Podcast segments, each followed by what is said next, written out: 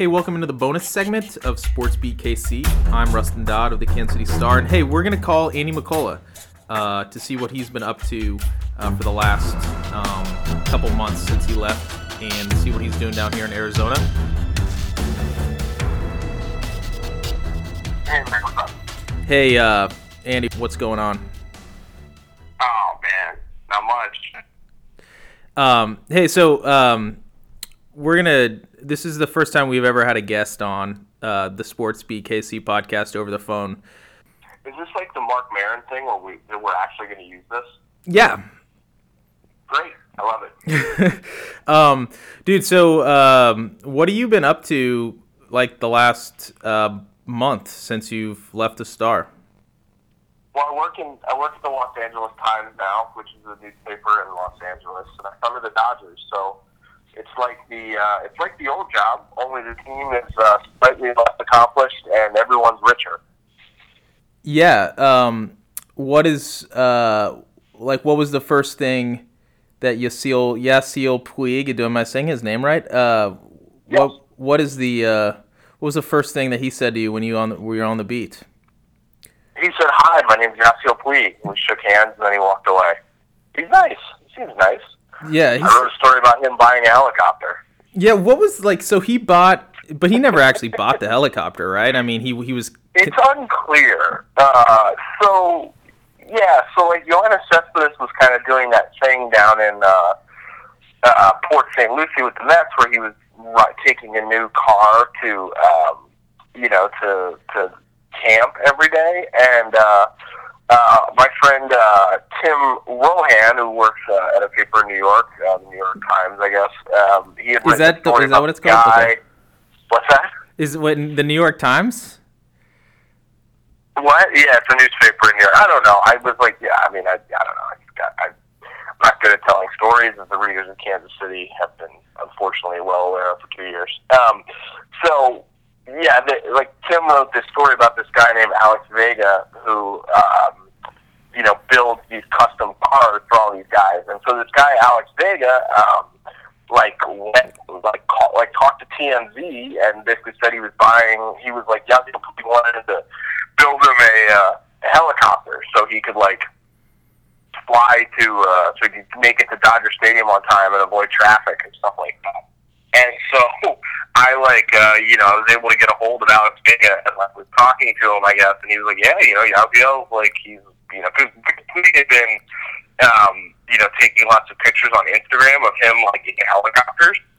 And so like uh, you know uh, I talked to this guy Alex Vega and he was just like yeah you know Yabio's buying a helicopter and he's gonna you know he's gonna use it to fly to the stadium. And I was like you know, like you get like something like that, and you're like, all right, well, I guess I'll go talk to Puig and then go write this, you know, goofy story. And um, you know, Dylan Hernandez, the uh, you know, my the former Dodgers beat writer, I was kind of talking to him, and he was like, you should make sure there's a landing pad at Dodger Stadium.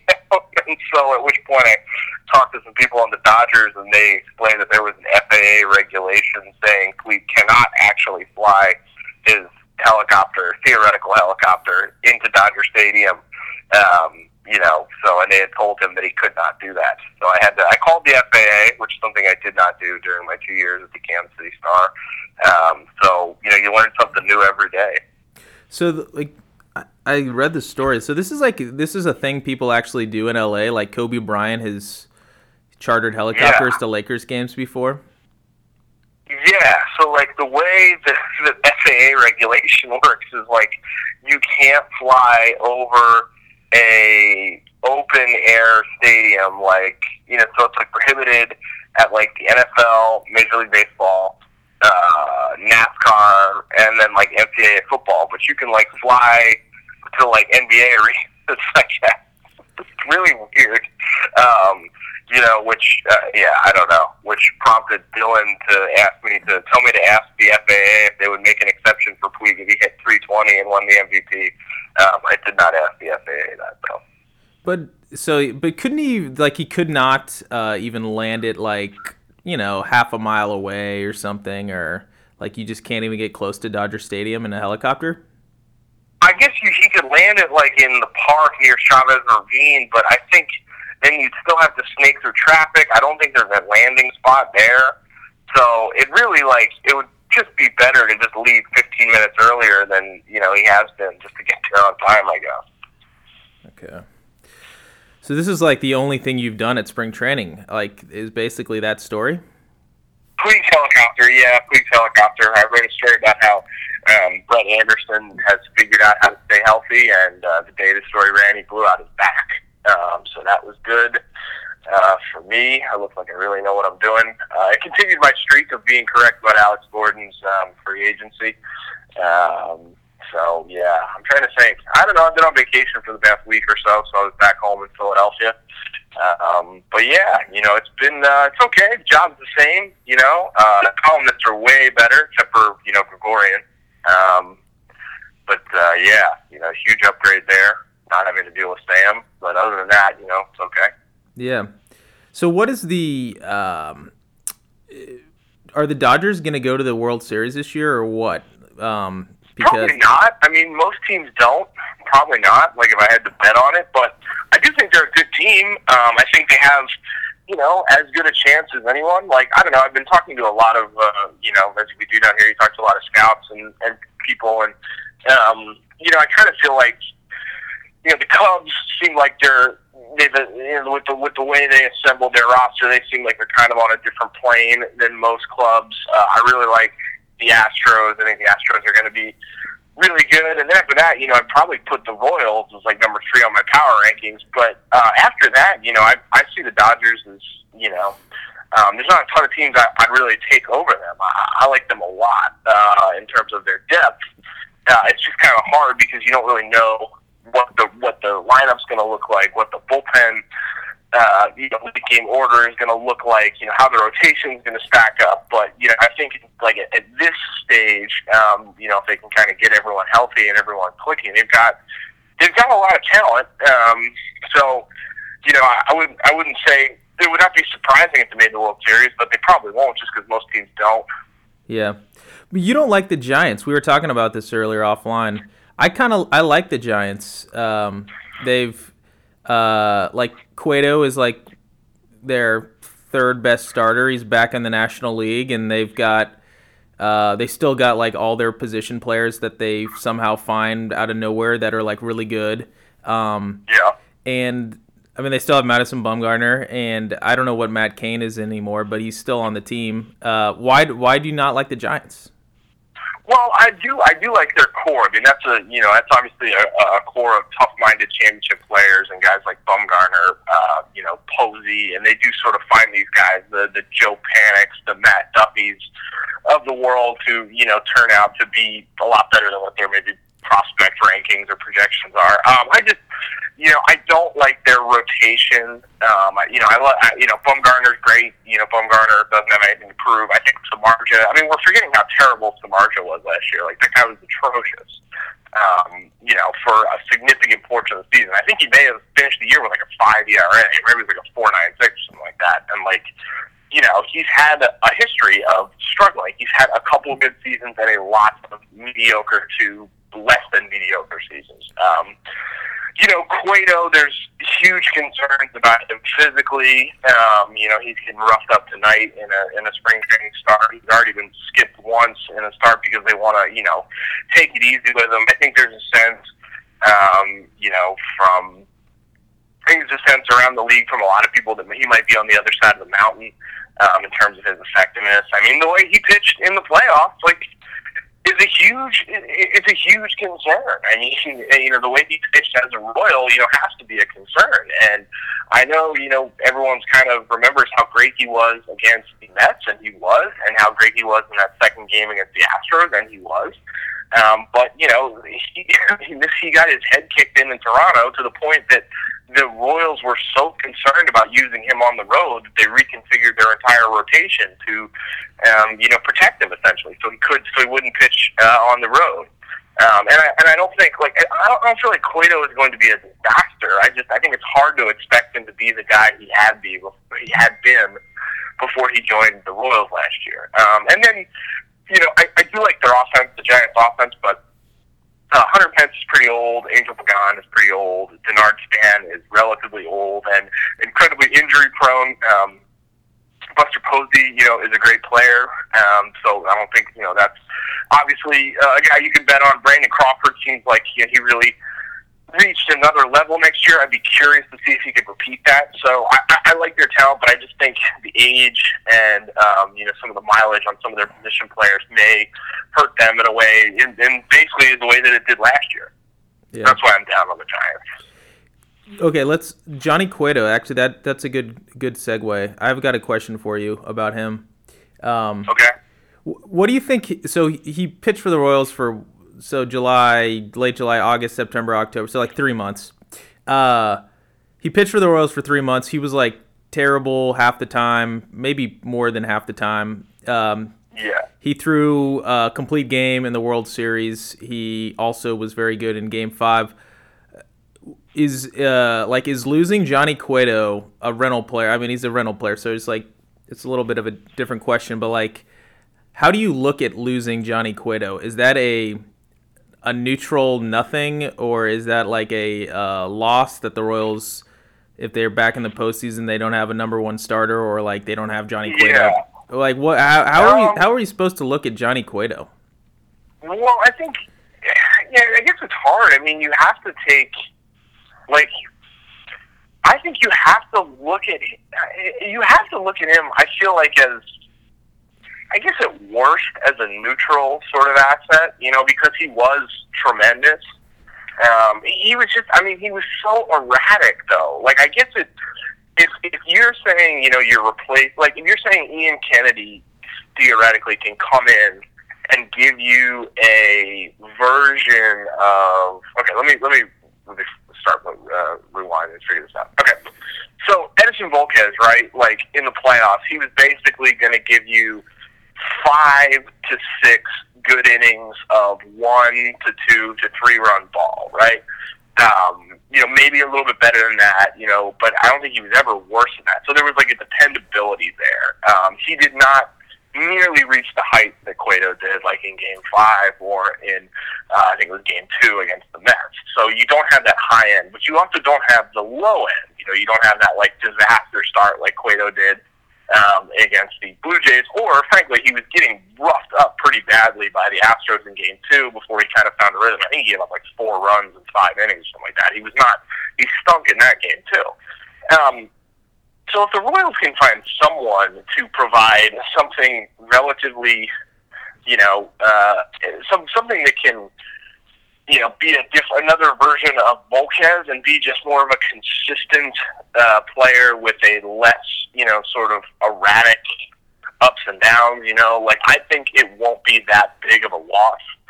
Um, you know, and I think it's hard to say like, well, you know, they lost a guy who who could pitch for them, who who you know who they lost the guy who could throw a gem, yes, but they also lost the guy who could like turd in a way that was really really problematic. So I, I, I do think, I, like, I don't know. It's kind of a hard question because it's hard to assess, like, what exactly, what exactly value Cueto had for them last year. That's why I'm kind of stumbling over it. It's a really puzzling sort of thing to figure out what he really meant to that team.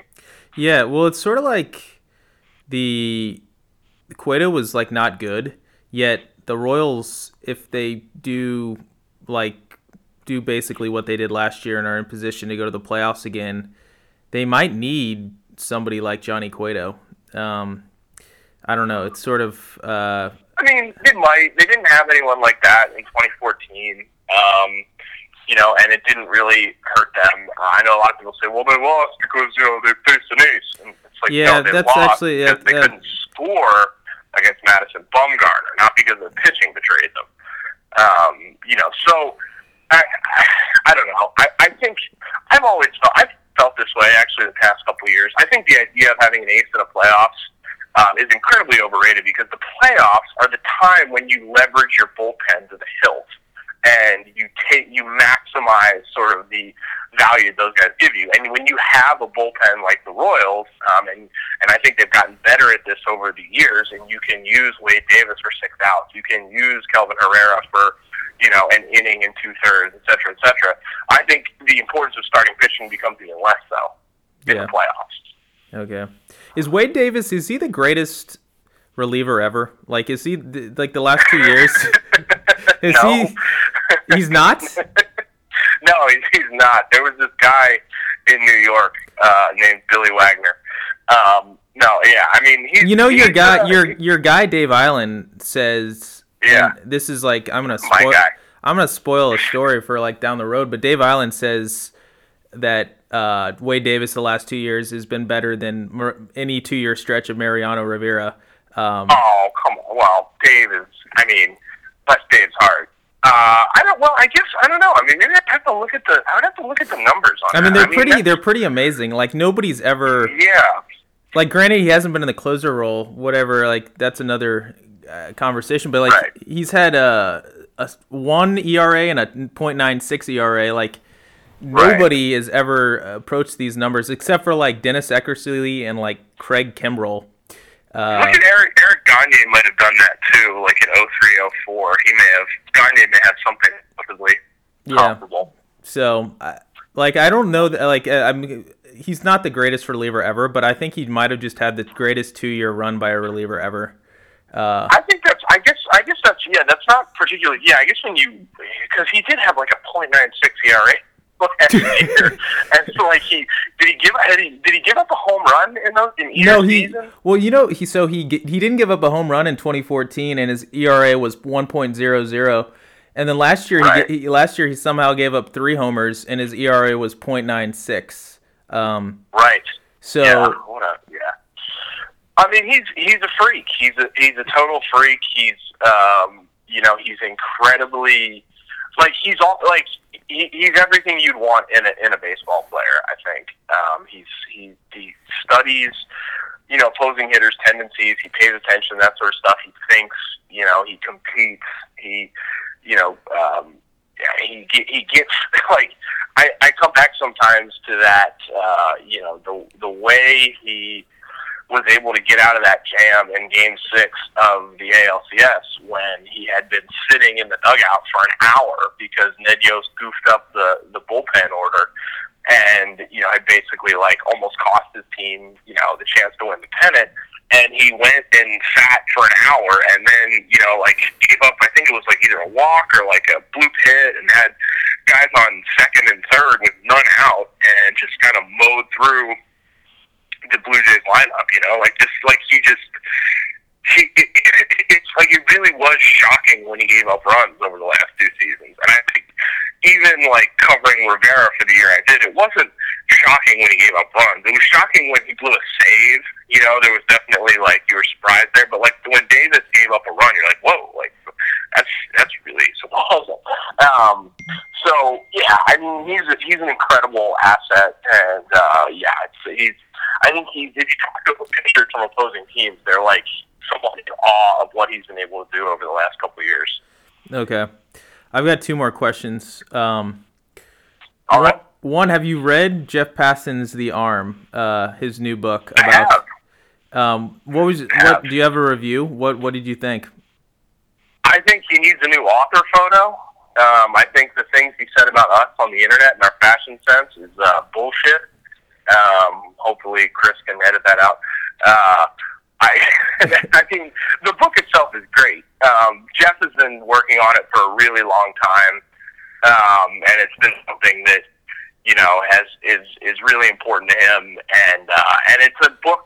It's a book that's never been written before. You know, it's kind of the history of the you know Tommy John surgery, which is you know an incredibly relevant topic in baseball. So I think if you like, uh, you know, if you care about baseball and the future of baseball, like I think it's very important. If you care about the history of baseball, there's tons of great stuff. You know, you talk to Sandy Koufax about you know what Sandy Koufax used to have to do to get on the mound for the Dodgers. He, you know, he was able to. I mean, I don't know if I want to spoil the book, but like he was able to do all these sorts of things, um, you know, in telling this story. You know, he spent a lot of time with Todd Coffey and uh, Daniel Hudson as they came back from Tommy John surgery. He had like unfettered access to Jon Lester during his free agency uh, a couple years ago, and he just has incredible details of you know what that process was like for Lester. It's a, it's a great book on so many different levels, um, and uh, you know I just, it couldn't have been written by a worse guy. Yeah, well, like so, Jeff is uh Jeff is an incredible writer and a, a, a pretty pretty stellar storyteller as well. So I'm like, Yeah. I'm excited to read the book, but is this going to be sort of like serial when you like get to the end and you're like, oh, um, everybody's still going to have Tommy John surgery and everybody's still going to get hurt and like, you know, Adnan is still in prison. Like, where's like there's like he didn't he didn't really he didn't really do anything with this book, did he? Watch Making a Murderer? Yeah, I did. And did you know Ned Yost watched that? Did you really? What? Oh man, actually, well, what, what have you asked him like what he thinks about it? Well, we knew, I'm gonna see if he's finished it. Like about two weeks ago, he was on like the third or fourth episode. Um, Okay. He uh, he was just to the point where they found the tube of blood with the hole in it, and uh, and uh, yeah. you know the he was uh his his quote was like man these guys are just a bunch of morons and i think he was talking about basically the everybody in wisconsin and uh Yeah. third base third base I think third base coach Mike Jirschele, he also uh, I don't think he's seen it. He told he told me he hadn't seen it, but he goes like in his Wisconsin accent, he's like, "This guy Avery's not doing us any favors." But, like that's like an. All right, so I just I just did like an East Coast Avery. accent. Yeah, Avery's not helping Wisconsin's reputation, you know. yeah. I mean, I'd like to see Rusty watch it. Well, you know, I don't know. They found that dude. Two minutes. That hole went out. Interesting. Okay. All right. All right. Here's what we're gonna do. Um, I wonder. I wonder. Yeah. I mean, I'd be curious to see what Ned thought of it. I, I'm glad that he had the standard. I mean, it's hard to watch that show and feel good about anyone uh, in Manitowoc, Wisconsin. Um, I do think the filmmakers did a. Uh, I, I think the filmmakers kind of did their viewers a disservice by the amount of stuff they left out, and I'd be curious to see if Ned felt the same way. Um, I know we like Breaking Bad a lot. We we had a lot of similar opinions about Breaking Bad, so that's always good. yeah. What were we Um, talking about? we were we were talking about Jeff Passan's book. Um, Oh, oh yeah. If you get if you get to the end, yes, Adnan did it. okay. Okay. Last question. So you've been on the you've been on vacation for like the last three weeks. Um, uh, Very what- true. I've been on vacation since the parade. um, so like, what have you been? Uh, what uh, what have you been listening to? Like, what is the what's on your Spotify right now? Um. Well, I mean, I've been listening to. Uh, I've been listening to a lot of Joyce Manor, um, this band from California that does like kind of like kind of like punk indie rock stuff. Um, I saw them a few weeks ago down here in Phoenix, and I'd always really liked them. Um, but I hadn't listened to a ton of their first two records, so I've been listening to those two a lot. Um, I've been listening to this band called Pinegrove that I like a lot. I think they're on. Uh, I think it's either Top Shelf or Run for Cover, but one of those like standard sort of like indie slash emo bands. Um, I have been listening to. Uh, I listen to Turnover all the time. I saw Turnover uh, recently, and they were great. Um, trying to think. Uh, yeah, and I've been I've been listening to the 1975 record a lot. Um, I don't know if you're into that, but they I think I find them a really interesting band in a lot of different ways. Um, they, Yeah, that that that album is like I was listening to, to it today. It's like uh, some of the songs are like really good and interesting, and some of them just feel like they're like kind of like a little on the nose, like to the to the, like the '80s influences and like what they're like what's going on there. Like, do you know what I'm talking yeah, about? They, no, I do. I mean, a lot. Yeah, like the way I would describe it is like a lot of the songs sound like sort of like second half tracks on a soundtrack to a John Hughes movie that was never made. Um, you know, like, and there's sometimes like, you know, there's sometimes when they do it really well. Like they have this song near the end called like Paris, where um, you know, like the chords kind of like ape uh, "Every Breath You Take" by the Police, and the chorus finds a way to like sort of evoke that moment in 16 Candles when like Jake Ryan pulls up at the church near the end, uh, which is like a great little like synth thing.